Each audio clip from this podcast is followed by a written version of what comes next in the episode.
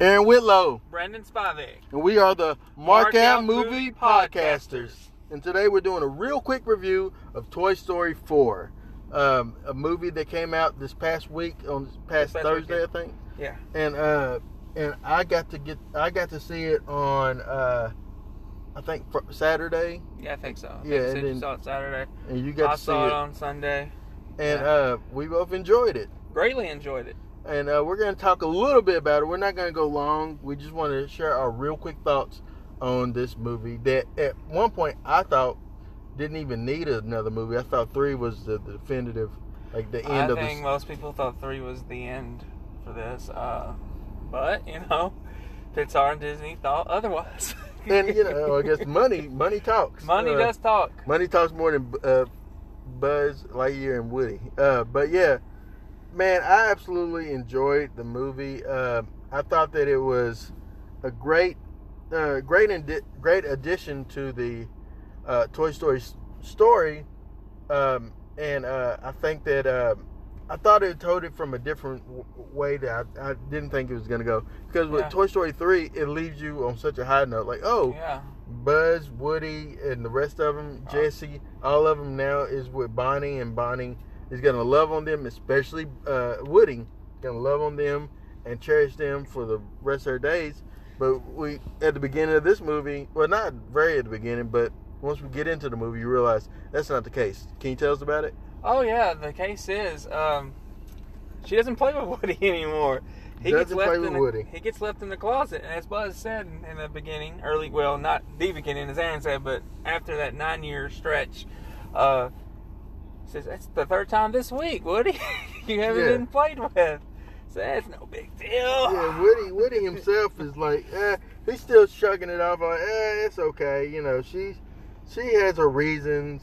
She's going to eventually, you know, play with me. It's going to work out. But obviously, you know, that's not the case. Now, the movie does start. This is a spoiler review, guys. We're not gonna. We're just gonna go ahead up top and let you know that this is all spoilers. So I hope you see it. I hope you see it and enjoy it. But we're gonna get into spoilers. At the very beginning, it starts with 9 years prior. Yeah. And it shows what was the name of their first kid? Andy. Andy, yeah. How could you forget Andy? I forgot Andy's name, but Andy. Woody would be ashamed of you right now for forgetting Andy. But Andy, you know, was out playing, and Andy lost a lot of his toys. He's trying to bring it in, but his one toy in particular is the car. Yeah. The race car, which I totally forgot about the race car. Honestly, until that scene, I'm like, oh yeah, there is a race car. Yeah. And then so he lost the race car, and so Woody went to Andy's sister's room, and got Bo and her sheep to assist him with recon of getting this toy out that's in the rain, that's in the storm drain, essentially floating on to like being lost, essentially. Pennywise was after it. Pennywise was after this car, and so. They rescue the thing, but come to find out, the reason why they're there, or the reason why like this man shows up at the house, because the mom is giving away Bo, and the lamp. Bo's a lamp that incorporates Bo and her little 3 sheep, and so Bo and her sheep is being sold, and Woody contemplated at that moment leaving with Bo. Yeah, but said Andy needs me, because he heard Andy saying, Mom, I can't find Woody. You know, and so realized that Andy still needs Woody, and so Andy does need Woody. Yeah, and so they stick it out, right? Yeah. And 9 years later, it did a beautiful montage. What do you think about that montage between like childhood Andy to adulthood Andy? Yeah, that just almost made me cry again. Yeah, it was a very touching moment. The way it seamlessly turned over to, and eventually got to him giving it to Bonnie, and Bonnie playing with them. Yeah, and then you realize once that moment is over, like you said, Woody has been in the closet. Yeah, not like in the closet, but Woody has been put in Bonnie's closet, not being played with. Yeah, the toys that she doesn't play with anymore, and well, like childhood toys, like when she's a baby and stuff. Yeah. But she's wanting to take a toy on her first day of preschool, like orientation to preschool or something. I think it's kindergarten, but you may be right. I'm not. It was one of those. 100% sure. And her parents won't let her. And Woody and them, I forget the toy that's kind of in charge of the mayor. She's a mayor. I don't know her name. But she's like a little dog, but she's essentially Woody's role in Bonnie's house. Yeah. And Woody has a problem. Not like has a problem with it, but he wants to still speak up and be like, okay, guys, this is what we do. But it's not the case. And that's where I have a problem, too. But, yeah. But that's not the case because, obviously, she's like, well, I have a Woody. You're good. You know? Yeah. And so Woody, he argues with her about she needs a toy on her first day of school to, you know, comfort her and get her through it. And the mayor says no. Woody sneaks in that backpack, goes on along to school with her. They're wondering where Woody is. Yep. Probably the entire day. But turns out Woody helped her out. Woody helped, get some garbage out. Some trash. He got some garbage out, and she made a little toy with it. And the toy's name is Forky, made out of a spork. Yeah. A plastic spork that you throw away in the trash after you ate your meal, a little jello cup or whatever. And then also two popsicle sticks, like a popsicle stick broken in half, felt. What they call cleaner? What's that little thing? I know what you're talking about. Like I just can't think of the name. I think it's like some type of, I don't know. It's like the thing you twist around stuff, man. That stuff, and that was just his hands. Yeah. And googly eyes and glue. Real quick, when you saw the trailer, and you knew you were getting this new character named Forky. Mm-hmm. Were you concerned? Absolutely. I was too. Because I was like, I'm not going to be into this character. And at the end of the movie, I didn't mind Forky. He still was annoying, but I understand he is innocent because he's an inanimate object that is just now becoming a toy because this child believes it is a toy. I actually liked it. I liked the character of it. At first? All the time? He was a little annoying at first, but once the adventure took off, yeah, I really enjoyed it. His character. I enjoyed all characters, really. I mean, I have my problems with Bonnie, though. How can you not play with Woody? I mean, why are you throwing him to the trash? And play with a spork. Yeah, I mean. Instead. But, and that's my thing with Bonnie as well, is Bonnie, like, Woody never was the focal point for Bonnie at all in this whole movie. Like, she never once says, I lost Woody and Spork and Forky. It was like, I lost Forky. I didn't want to call him Sporky because he's a spork. Yeah. But Forky, I lost Forky. I need to find Forky. Never like, and Woody. Like, Woody, and that's why Bonnie didn't even notice that Woody was gone. Yeah. Like, she was totally done and over Woody. Yeah. Woody was the non-factor in this movie. I think, I don't know how you saw the film, but for me, I knew where they were going with this from pretty much the get-go. What do you mean, like the end? You knew the ending? Yeah. I didn't see that coming. But you didn't see it? Him leaving? Well, I guess spoilers. Part of the way through I did. I realized they started to see a whole new world, essentially. I actually told Dawson, we went to the bathroom right before the movie started, said, be prepared. He said, about what? I said, Woody's probably going to end up leaving. I don't know if you're a good parent or not. I said, well, I just wanted him to be prepared for it, and I didn't want him to bawl his eyes out. Did he still bawl his eyes out? No, he was okay with it. Because you prepared him. Maybe it's because you're a good parent then. But, yeah, man. It gets emotional. Yeah, it does. It really does. But, all right, so Woody... Forky, so she's proud of Forky. her parents says, hey, since you had a great day of first orientation, school doesn't start for another week or so, we're going to go on a road trip in the RV. And she packed up all her favorite toys, including, reluctantly including Woody, I guess. Yeah. I don't know how, I'm surprised she didn't leave Woody, but, or maybe Woody himself just superimposed himself in that situation. Well, I think he was, he looked at his job as watching over Forky, because he was always wanting to go in the trash. Yeah. So that was his whole job, was just watching him. Yeah, doing Forky, it for Bonnie. I thought that was pretty funny at first, when then it got annoying.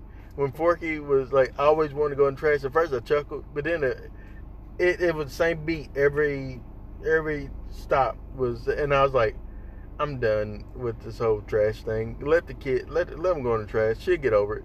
I'd be a horrible parent to Bonnie, because I would be like, man, we didn't care about this fork. But yeah, so they go on the trip, and Forky. Decides to jump out the window, and the wind blows him away, and Woody jumps out and to save him, but then lost, and then on their way back they go through this town essentially that has this second chance antique store, and that's where he realizes that Bo's lamp that you seen earlier in the movie is sitting there, so it means Bo must be there. Yeah. And when he goes in there, he doesn't find Bo, but he finds what's that lady's name? Gabby Gabby. And her horrifying dummies. Yeah. Dummy henchmen. Dawson got scared of the dummies at first. Oh man, they were horrifying. I loved it though. I loved every moment of it. I love how loose their body was with movements and stuff like that. I love how they portrayed Gabby Gabby from the start of her character arc to the middle to the end. It was beautifully done, in my opinion. We'll get into it, but how'd you feel about her story arc from beginning to end? I was okay at first. I was like, man, I think that she's still to me an evil character, but even though she didn't tend to be evil, her evilness was because she wanted to be loved. Yeah. And so she's been deformed. So Gabby Gabby is a doll. It's almost like one of these talkie dolls that they used to have. She's a very pretty little doll, actually. But yeah, she was a doll that was played by Christina Hendricks. But yeah, so she's a doll that wants to be loved, wants to be but her voice box is always defected from out of box, and so she's never had that pristine, So she never has been loved. She's never been anyone's doll, and because she's been deformed, and so she's just at this point antique, and that sits in this antique store. Yeah, once you find that out, man, it hit me. I mean, yeah, but I think it hit the entire audience I was in though. It's like, because everyone hated her at the beginning, and you find out that you're like, oh, you feel sorry for her, and then by the end of the movie, you're like, I thought what they did was just beautiful. Yeah. But who was your surprise? Like, you just stole everything he was in. You're gonna think Keanu, but it's not. It's not Keanu. It's not Duke. I liked him. I like Duke, but no, he didn't steal everything from me. For me, it was actually Key and Peele as the plush animals. I thought they'd be annoying, but actually I dug them so much. Like, every time they were on screen for me, I was like they kept the laughter going. Yeah, I enjoyed them. Especially like when they first interact with Buzz and they start kicking him in his head. Yeah, and I thought that was really funny. And then I love that little running joke with them ambushing the old lady. Yeah, I thought that was so funny. And when I first seen the trailer, I thought, oh Lord, they gonna come alive and do this to someone. But then you kind of find out, no, they're just saying this is what we're gonna do. Yeah, but I like them. What about you? Oh, it was Duke Kaboom. I love Canadian's biggest stuntman. Yeah, I loved him. Did you stay for the end credits? Yeah, I stayed for I think so. I seen the Pixar thing. Yes. Yeah. With Duke Kaboom. Duke and Carl. Yeah. Carl finally got his high five. Yeah. Did you know that was played by Carl Weathers? Yeah. I did not know that. It was. Oh, that's another thing that was so funny. When Carl couldn't get a high five, yeah, he's like, the other ones would high five each other, and then like that one would just be like, be left hanging. It was so funny. I cracked up. It felt like I was in a Marvel movie because when it was over with, people just got up to leave. Then they just stood there, just like watching the screen. I thought that was funny. Then when you got the high five, you know, we were like, yeah. What did you think about the introduction to the other little Forky looking creature? Yeah, I don't know. I'd be okay with it. It'd be interesting to see where they go with that. But you think they're gonna have another one? I definitely think there's. I tell you what they're gonna. I don't know if you're gonna get a Toy Story 5. You think that? I think you're gonna get spinoffs. Yeah, I can see that. I was kind of hoping maybe get a Toy Story 5 after a few spinoffs. Yeah, what I was kind of hoping is if they do continue with Woody, either keep it with Bonnie, and they have like a whole team there and that crew there. Yeah, but I also think that'd be kind of cool to see what Woody does now as being a lost toy. And it'd be kind of cool if he has some type of like Andy finds him some way, yeah, and then like, does he decide to stick with Andy now or stay a lost toy? You know, so I think that'd be kind of cool. I'd be curious to see what they do with the Buzz and the original toys. You know, Buzz being the main character now. Yeah, because this was really the inner voice thing was really great. Yeah. This was really kind of Woody's story. It's Woody's swan song. Yeah, it was bittersweet for me. I knew it was. You must have cried. I did cry. I did. It was. I cried in 3, and I cried in this one. Even though I knew it was coming, it's just sad to see, you know, him leave them. I mean, but he's done. Yeah, he's done. You know, his story is arced. Yeah. And completely arced. Whereas with the third one, I thought his story arced, but Andy's story arced, not his story arced. Yeah. His story is arced in this. Yes. You know, and so I was pleased with it. Now, let me ask you, what was your one dislike? I guess Bonnie. Overall, Bonnie wasn't as lovable as Andy at all. No, I don't know. She kind of felt different to me than she was in part 3. She seemed more lovable in part 3. Yeah, this one, she's like, she seemed like a little neglectful to Woody, and well, I get it though. I mean, you know, kids. You know, you stop playing with some toys. Yeah, I mean, I get it. I mean, I'm you know, massive Woody fan here. So hey, well, you heard it first here, guys. Brandon is a massive Woody fan. Not that kind. And he also likes the ones that buzz, But yeah. But no, hey man. So let me ask you this real quick before we conclude this. It's supposed to be a real quick review. It's going 18 minutes. But what were your thoughts on the conclusion of everything? Do you feel like all in all, if they was to stop it here, it was a good way of ending it? Yeah, I think it's a beautiful way to end it with Woody moving on and Buzz kind of taking the lead with that group. I think it's a fitting end. I thought 3 was fitting, but now you see 4 and what he became after the events of 3. I don't think it'll end here, but if it does, I think it's a beautiful ending. Yeah, I think that if it does end, I think it can end and now follow.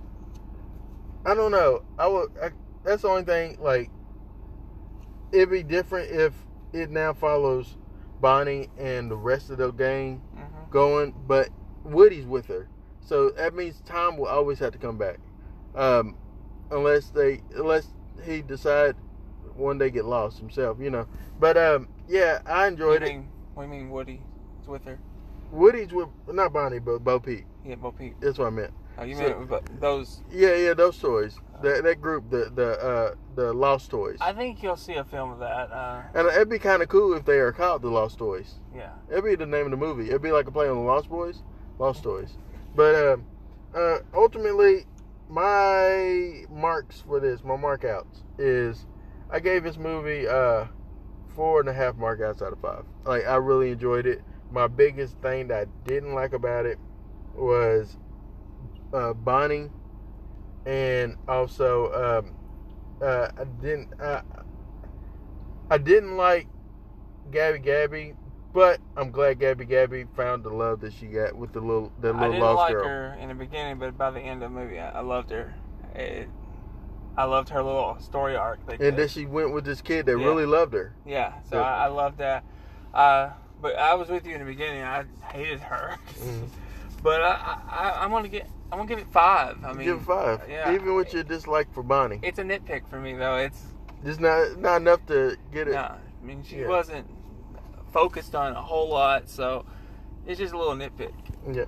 So yeah, I feel comfortable giving it 5. I really enjoyed it. I had a lot of fun with it. Yeah, I had a lot of fun. I liked it better than another toy movie that came out this weekend, which we won't mention in this episode. Stay tuned for another episode at one point. Well, I liked it better than that too, but yeah. I liked the movie. Yeah, we're going to talk about it. All right, well, this has been a real quick review for Toy Story 4. Still out in theaters. Take a chance to watch it. I think you will enjoy it, especially as, like, the first one came out in 95 when I was, 15. I loved it, and this one... 12. Real quick, before we conclude, for me, it goes 1, 4, 2, 3. Oh, man. Comparing them. I wasn't prepared for this, but off the top of my head, I would say it's 3, 1, 4, 2. Okay, cool.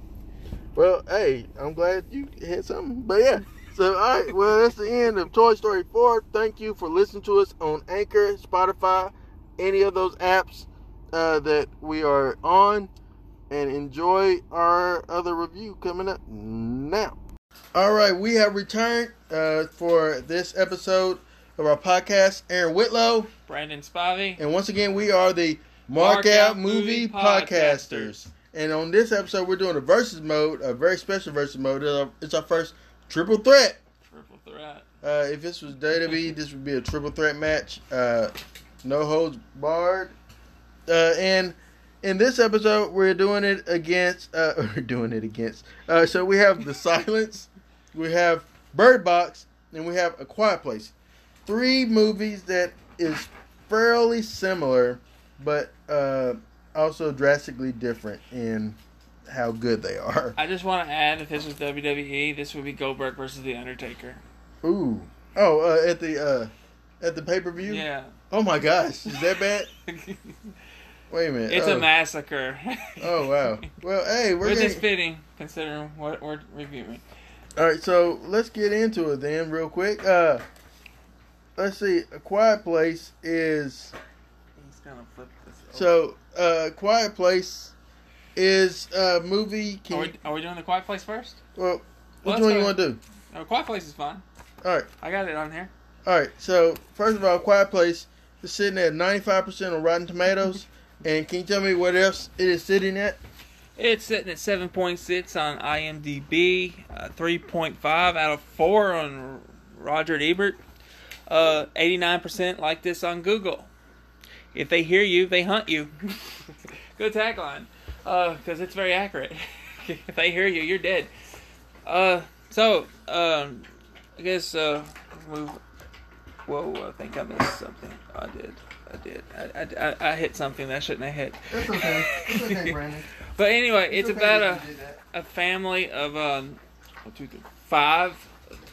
Starts off this family of 5, and they... You don't really know what's going on. They're very quiet. They're doing sign language. It starts out like that, and you're like, oh, what am I watching? But there's a reason they're doing that, because there's some sort of creature out there. If they hear you make a sound, they hunt you. They hunt you, and you're dead within seconds. Yep. They are that fast. And spoilers all around. We ain't got time. So, beginning of the movie, their son, which I have fought with the sister, but so the son, one of the youngest kid, finds a toy truck or a toy plane or a rocket ship, and it makes noise. Yeah. So they remove the battery from it and puts it on the shelf and like, you can't have it. But the sister's like, no, you can have it, but here, let me take out the sound so you can play with it. And this little smart kid decides, oh, well, I'm going to put the sound in. Like he hasn't seen these creatures already. Yeah. Idiot. But anyway, so... Well, maybe he hasn't. I mean... Maybe he hasn't, but he's a dumb kid. He is a kid. He's little. Yeah, that's fine. I mean, they don't know. I mean... Well, dumb kid dies, which I'm not saying that is a bad thing. That dumb kid dies, but well, it is a bad thing. The dumb kid dies, but dumb kid dies. Anyway, Aaron's and so, insulting the kids. And then it's so the kid dies, and then flash forward like a year or so later, was it? Maybe, it has to be close to a year because she's pregnant now. Because you know they didn't wait for no man, so they decided, hey, in this world full of a quiet place, let's have more kids. Yeah. I'm curious how they could do that quietly. I mean, really. I mean, in that padded room, you make noise. Yeah, yeah. Even if you're trying to be quiet, you make noise. Yeah, Brandon, we know how it works. So, well, some people may not know. And also, another subplot in this is they have a daughter, and the daughter is deaf, like and played by an actual actress that is actually deaf. So the cast, I give them props. They learned sign language for this movie. And they learned it, you know, so that's great. And then so now they live in the world. They're trying to survive in this world now that their child's been gone and about to prepare for this baby. And chaos ensues because things happen. Like mom steps on a nail barefooted, makes a noise. Things break. Monsters come in, and things like that. And so...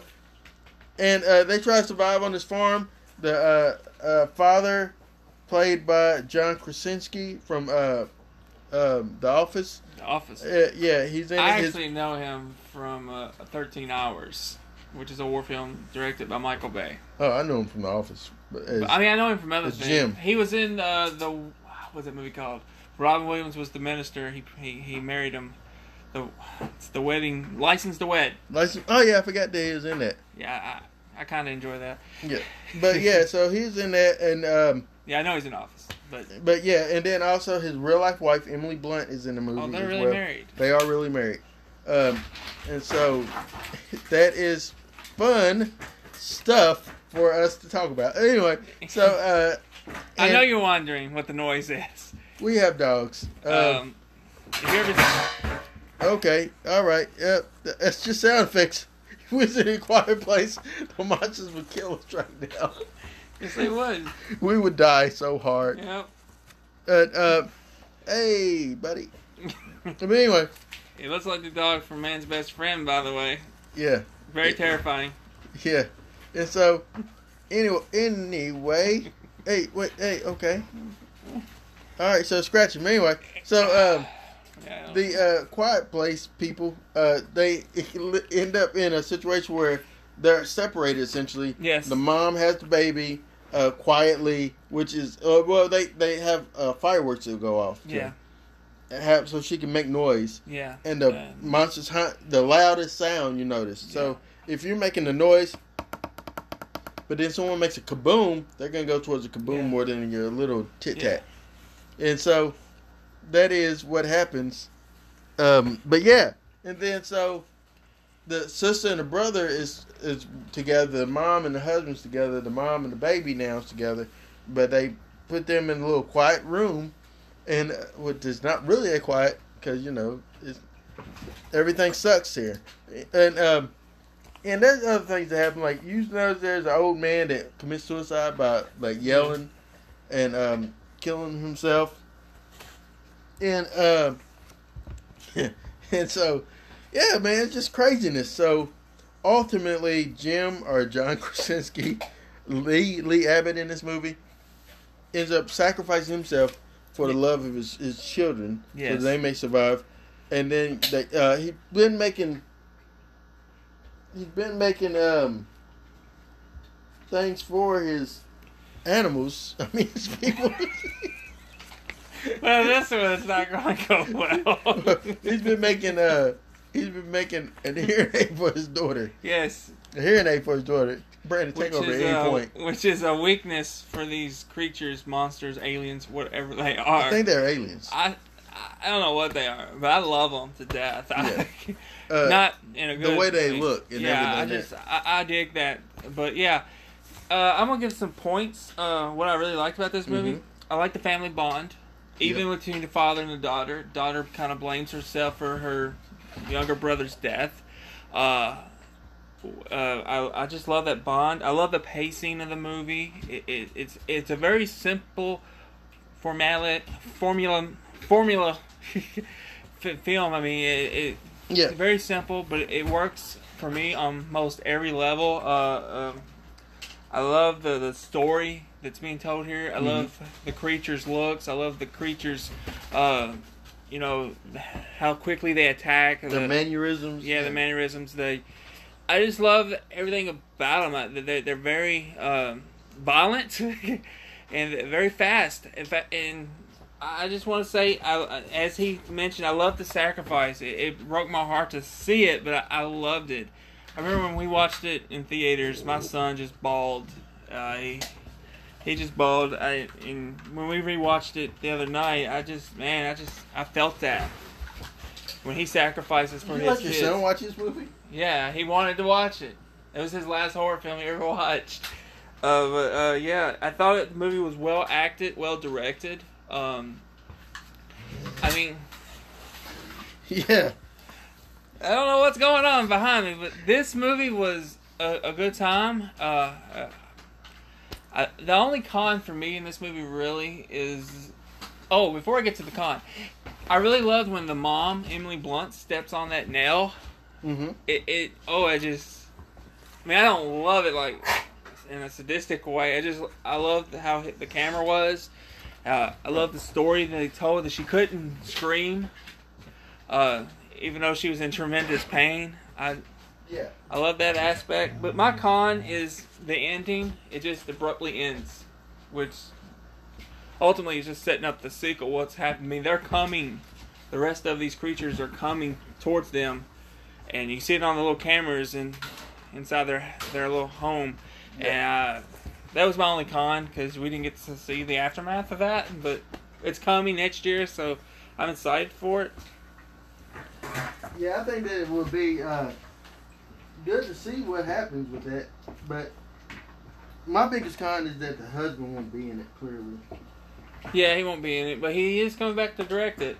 I thought he did a tremendous job directing this film. I was actually surprised how good, you know, as far as directing goes, how he did. I mean, just being an actor.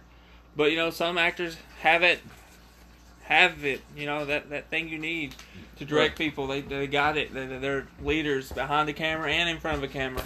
So, I really enjoyed this movie. I just felt it was sad that it's versus mode, because nothing is going to compare to this. Yeah. And that's the thing about it is... And it's my fault. He didn't pick it. I was like, when we were about to watch The Silence, I watched the trailer. I was like, well, this seems like a ripoff of A Quiet Place. We got to add A Quiet Place. And I shouldn't have done it, because it's not fair to The Silence or Bird Box. I keep saying Bird Watch. Bird Watch. That's pretty much what it is.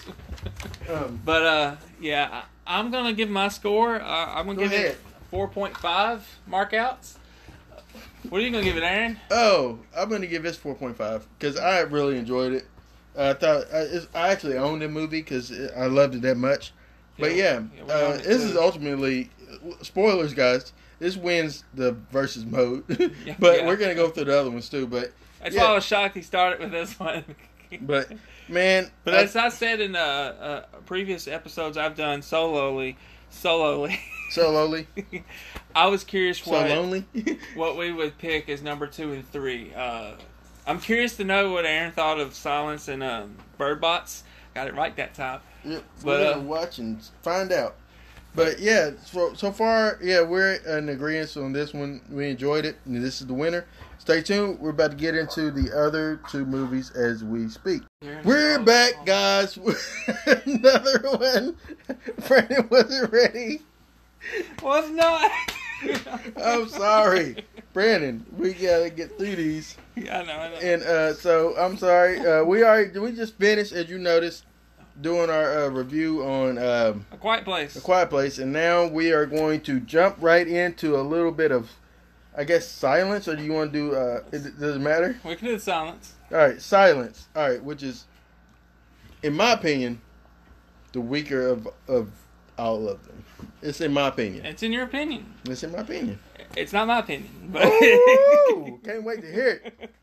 Well, yeah, okay, that'd be interesting. I might change my opinion after listening to you. But all right, so but overview, it's very similar. So all right, it is very similar to A Quiet Place. All right, like I have the novel. I'm curious to read it. And this movie made me want to read the novel because I know it's going to be way much better. It's going to be a lot better. Way much better. Way much better. That's improper, but this I think the novel will be superior to this movie, and but I did like it up to a point, and we'll get into what it's about. Absolutely. When the world is under attack from creatures who hunt their human prey by sound, a teenager who lost her hearing at 13, ring a bell, anyone? And her family seeks safety in a remote refuge. Refuge. That's a word. However, they discover a cult who are eager to exploit her heightened senses. That's not completely accurate. That's accurate in the last act. No, they wanted to exploit her, as in like being a child bride. Yeah, they wanted to make babies with her. They said she's feral. Yeah, but the problem I have with that last part of that synopsis is that character didn't come into play until the third act, and you know nothing about him. Yeah. But yeah, I absolutely hated this movie. I didn't hate it, but I hated the last act. Well, let me tell you what the people think. IMDb gives it 5.2 out of 10, so that's okay. That's kind of right in the middle, I think. Is it middle? Yeah. But Rotten Tomatoes, Rotten Tomatoes, what does it give them? Gives it 26. It's on par with Men in Black, and I'm going to keep mentioning Men in Black until it gets on home video. All right, and then Google users, 68% of Google users enjoyed this movie. I am not one of them. Brandon, maybe. We'll see at the end of this. So The Silence, the father is a guy that... Is played by Stanley Tucci, who's an outstanding actor. He plays Hugh Andrews, who he is like a contractor or something. Yeah. Along with his best friend Glenn. So I thought they were like brothers because I always called him uncle. Yeah, but I think it's his really best friend because he says that he kind of came into his life and John had Corbett. His back. Yeah. I like both of these guys in this movie. Just sadly, John wasn't in it a whole lot. Yep.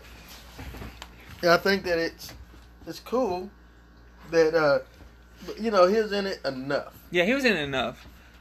He was in it enough. Miranda Otto plays Kelly Andrews, the wife. I liked her in this movie. I thought she was solid. Dempsey Bryke. I don't know how to pronounce that last name. Bryk plays Rob. He's kind of a throwaway to me. He's kind of the love interest of their teenage daughter. You see him off and on, but to me, there was really no backstory of his character.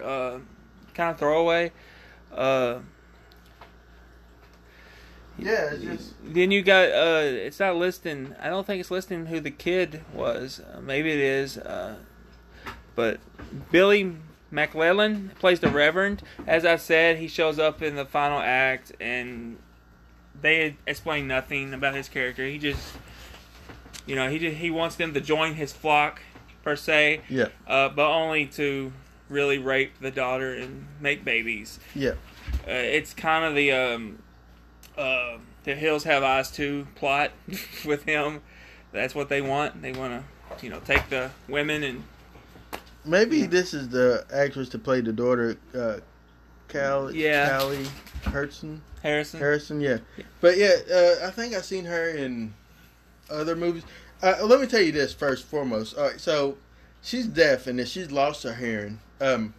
But I know that she's playing a person that is either fully deaf or partially deaf, but the real deaf lady girl in Quiet Place stole the show. She was like really, I heard, really like, and they did it better than in here, where it's like not even a factor in this movie. You know, it just wasn't. It wasn't as, you know.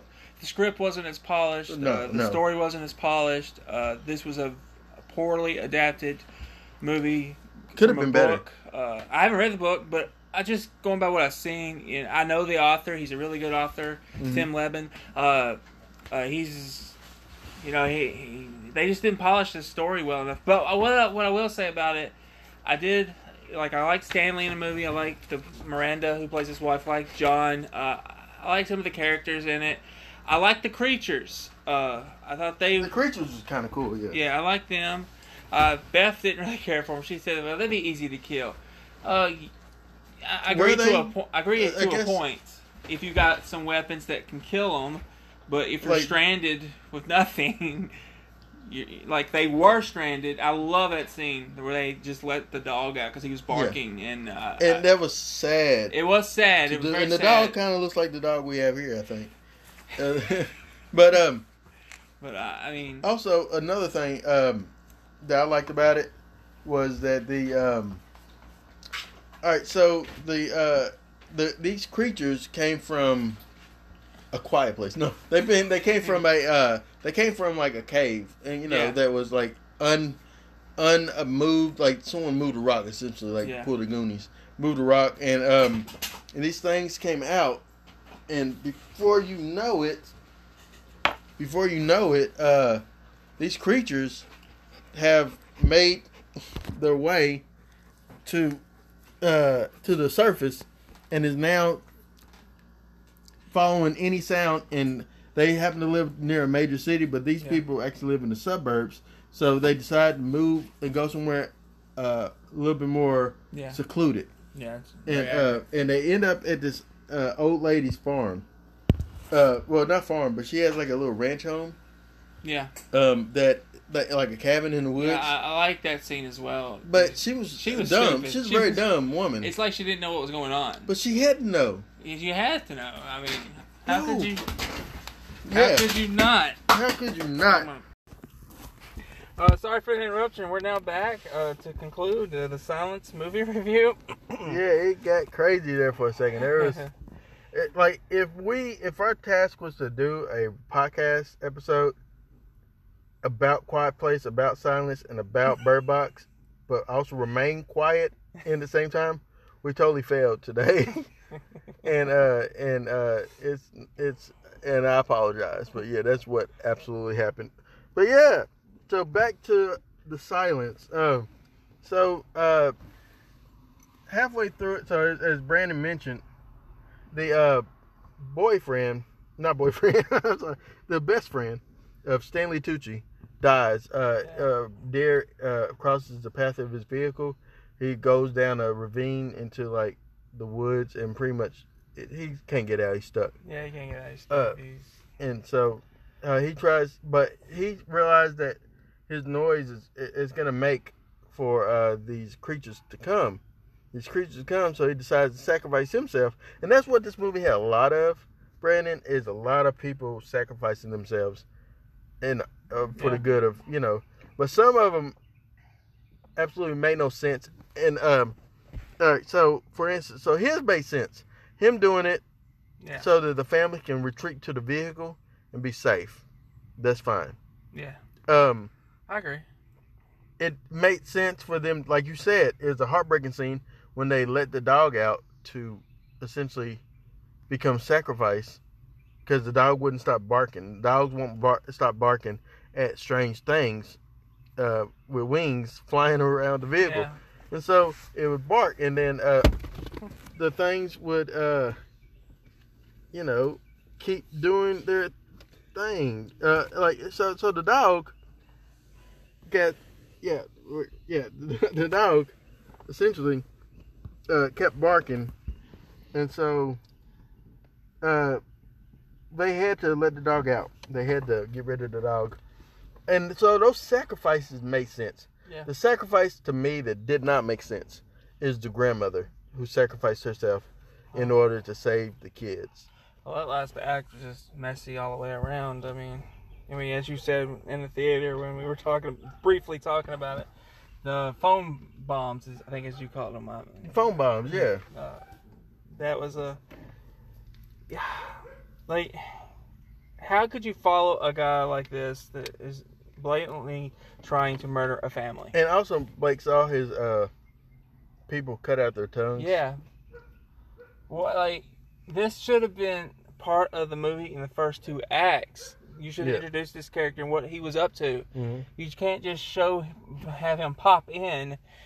Or at least with news articles or something say, and a group of survivors have, secluded themselves in a small town. I think, I think up until that third act, what I'm going to call the third act, starting third act, was him popping in. Up until that point, I probably would have gave this movie at least a 3 or a 3.5. Yeah, I agree. But that third act was so messy. I can't go no further than a 2.5. Yeah, that's where I'm at. I'm at a 2.5. Because like Stanley Tucci did a great job. The little girl did great. Even though it wasn't necessary for her to be deaf. It was not necessary. Maybe so they know sign language, but it could be that the grandmother was deaf or something. Or a reason like that, but there's no reason. Like, they really even rarely use the sign language like that, Yeah, they didn't. It was like a subplot that was unnecessary. If it was in the book, they could have, they could have changed that. Yeah. I mean, I know everything is changes in book adaptation, so. Because if this came out after A Quiet Place, mm-hmm. so you knew it was going to get compared to A Quiet Place, and there's just too many similarities. Right. The only thing that's really different is the creatures. Yeah. But I did enjoy these creatures. I don't like the ending either. I didn't feel like it was a conclusion. Right. Like you save your family from these guys. It was so people. Dumb. The ending was so dumb. Like well, what happens to the creatures? I mean, yeah. What happened? Well, the creatures start to adapt. It says, I guess. Yeah. And they go to a more wintry place, but they start seeing more creatures there. Because they lay in eggs and carcasses, and also how it's impossible that this little girl has a subplot of a boyfriend or dude that she likes, and their phones still work. Yeah, that's so dumb. And then also the phone bombs, the phone's ringing. It's not alarms, I think it's the phone actually ringing, or maybe it's alarms, but it's still dumb. The grandmother sacrificed herself was dumb because. It would be different if she sacrificed themselves, and then the family got the upper hand at that point, and then took out the deaf cult, the mute cult. But it didn't. She gets captured. The girl gets captured again, and then the family finally and then beats them to death and kills them to death, whatever. And it has the pretty much same ending as Bird Box, with his family finding his place. Yeah. But Bird Box, in my opinion, was a better movie. It's just in my opinion. And we're going to get into it now, I guess. But, yeah, because we already gave our marks, 2.5, 2.5 for both of us. Can you say anything nice about it? Only thing nice I can say about it, Stanley Tucci did a great job as a leading character. And I've never seen him really lead a movie. Like I said, I like Stanley in this movie. I like mm-hmm. Miranda in this movie. I like John in this movie. The time he spent in this movie. I like the creatures. I like the family. For the most part, until that last act. I like this movie until the last act. And mm-hmm. Yeah, absolutely. But I can say positives about the first two acts. I cannot give you any positives for that third act. I just can't. Well, I most I can say about it, it's watchable, mm-hmm. but you could stop watching once that guy shows up because you're not going to like what you see afterwards. Well, yeah, I agree. And then, so let's go ahead and move on to Bird Box. We'll just do it within the same recording. Bird Box is a movie about I'm gonna pull it up here, guys. Alright. As you can hear birds around us. So first of all, when a mysterious force decimates the population, only one thing is certain. If you see it, you die. The survivor, that sounds almost like Bye Bye Man. The survivors must now avoid coming face to face with the entity that takes the form of their worst fears. Searching for hope and new beginning, a woman and her children embark on a dangerous journey through the woods and down a river to find the one place that may offer sanctuary. To make it, they have to cover their eyes from the evil that chases them and complete the trip blindfolded. It's also led to, as you know, the Bird Box Challenge, which was a lot of viral videos of people doing dumb things blindfolded. The most ignorant thing I've seen from last year was the Bird Box Challenge. People, some dude actually like knocked his kid like head into the wall. You know, this movie had so much hype, and I didn't even understand if it was hype because the movie was good or if it was because of the stupid Bird Box Challenge. It was because of the stupid Bird Box Challenge, I think. It's not because the movie was good. But yeah, so IMDb gives this movie 6.6 out of 10, which is a lot better than Silence, but not as good as, obviously, Quiet Place. None of them is going to touch Quiet Place numbers, guys. No. Rotten Tomatoes gives it a 63%, and Metacritic gave it 51. This movie stars one of my favorite actresses of all time, Sandra Bullock. Yeah, she's good in the role. I'll get into it. Sarah Paulson, Jessica, is a favorite from American Horror Story and other things. Like you also seen her in Mr. Glass. I mean, what's that movie called? Glass. Yeah, you seen her in that as like. Oh, yeah, she is. Yeah, the therapist lady. Yeah, she's a therapist.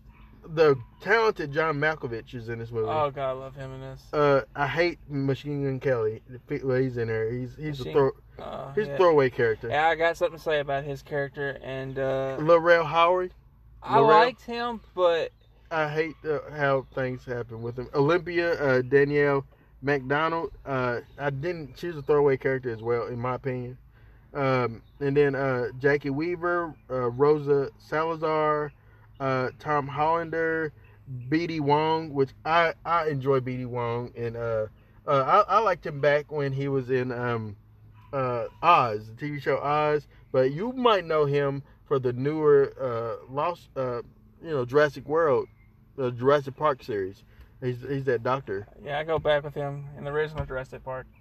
Oh yeah, he was in the original. Yeah. I forgot that he's a carryover.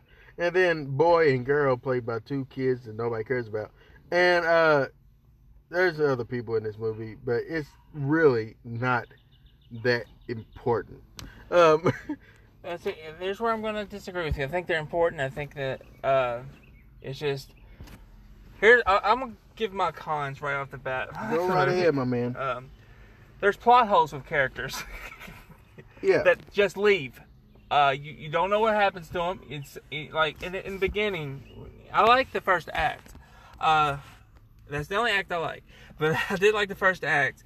But this couple gets a phone call from their kid, and they just leave. I missed them leaving. I guess I got up to get a drink or something. I didn't see them leave. I was wondering where they went. Beth was reading up on something. Well, they just left. I was like, where'd they go? I guess they found the kid, but you should. But they never. But they should address it. I know, and they should have had scenes with them. I mean, I agree, and because they're throwaway characters. If you do that, yeah, you don't care about them. I cared. I knew the guy. He was from Dawson's Creek and Texas Chainsaw Massacre at the beginning. Oh man, so that's he was really like into. Hey, that dude's in this. Yeah, I was like, that dude's in this, and then he's not. Yeah. Same thing with Machine Gun Kelly. Machine Gun Kelly and that police officer lady. Yeah, Rosa. You see them having sex, and then they go on a trip with them. That's when Lil Rel gets killed. Yeah, and that's a character I hated to see die. But I liked him in this. I just didn't. I was interested in his story. You know, he was going to write a book about all this. And well, he was the exposition. Yeah, in this movie, and he kind of told you what the creatures were. Yeah, I really liked him, but like you said, Machine Gun Kelly and that girl just took off with the car. And that's what I was hoping that we saw was like. On down the road when they was going, they might see their body or something like that, or them like the car in smokes and them or banging they done banged their head into it because they didn't blindfold themselves or something stupid that shows that they died. Because there's no payoff. They are out there. That's like the plot holes of those characters. I just did not like. I didn't feel this film had a conclusion. Also, I saw it coming. I saw it coming. Once that Olympia character ends up in there, the lady that was pregnant. Oh yeah, I seen that coming out. So she's pregnant, either the boy or the girl. You know, yeah. That's what I thought. Because the whole thing is Sandra Bullock's character is reluctantly pregnant, but she didn't terminate, which I'm thankful for that. But she decided to keep her child, but she really is indifferent about being a mom. She's she so standoffish. Adoption, Yeah. And her sister is Sarah Paulson, who is like a breath of fresh air. Yeah. Like an enduring, an adoring character, somebody that I was surprised that they just killed her off so quickly. But with her, you've seen how, I love the build up. At the beginning, the first act was great movie. The second act was okay. That's when you got Lil Rel dying and things like that. But third act is once again they introduced a dumb character. Is the man that they let come in the house? Yeah. Do we have him here? The river? No. Isn't it Tom Hollander? Yeah. Yeah. Yeah, that guy. Gary. They let Gary in the house, and Gary is such a throwaway character. Yeah. Somebody that was so dumb, and I blame Olympia because she's the one who let him in the house. And she let him in, and he ended up being her death. But as I was saying, I didn't feel this movie had a real conclusion. Spoilers, if you haven't seen it, you never actually see the creatures. Oh, yeah, absolutely. They had drawings. Yeah, but the drawings. But I also felt like the flipping back and forth was annoying to me anyway. Yeah, I agree. I hate movies that time jump. I usually don't have a problem with it, but I had a major problem with it in this movie. It stalls the pace of the movie. Yeah. And there's absolutely no reason for the time jump. I guess they did it so it can reveal that, this is the boy and the girl. But you kind of figured that out as soon as Olympia showed up. But if they would have just did it from the time in which it happened, leading up to the time at the end where they make it to the sanctuary, I've been okay with. I would have liked it a lot better if they would have did that. I don't know if I could have gave it a 3. I just don't know. Here's my major problem with it. I love Sandra Bullock. And I love her in the movie. But I hate her character. Okay. She's hard to cheer for. I think she does a fantastic job with the character. It's just not a likable character for me. Right. So that's hard. And for me, after the first act, I lost interest. But I have some positives for you. Sandra Bullock, of course, she's good in pretty much everything she does. I like the bond. Because they're complete opposites, Mallory and Jessica. Mm-hmm. But as we've already said, Jessica is killed quickly, and that was such a letdown for me because I would have loved to see them together in that house with John Malkovich, who is an asshole, but he's kind of a likable asshole by the time he ends up rapping. I agree. So Sandra Bullock. John Malkovich, him being a butthole, was okay with me because he sees his wife dies, saving Sandra Bullock's life, and so that's his motivation. I really don't like you. My wife would still be alive if it had not been for you coming and doing this.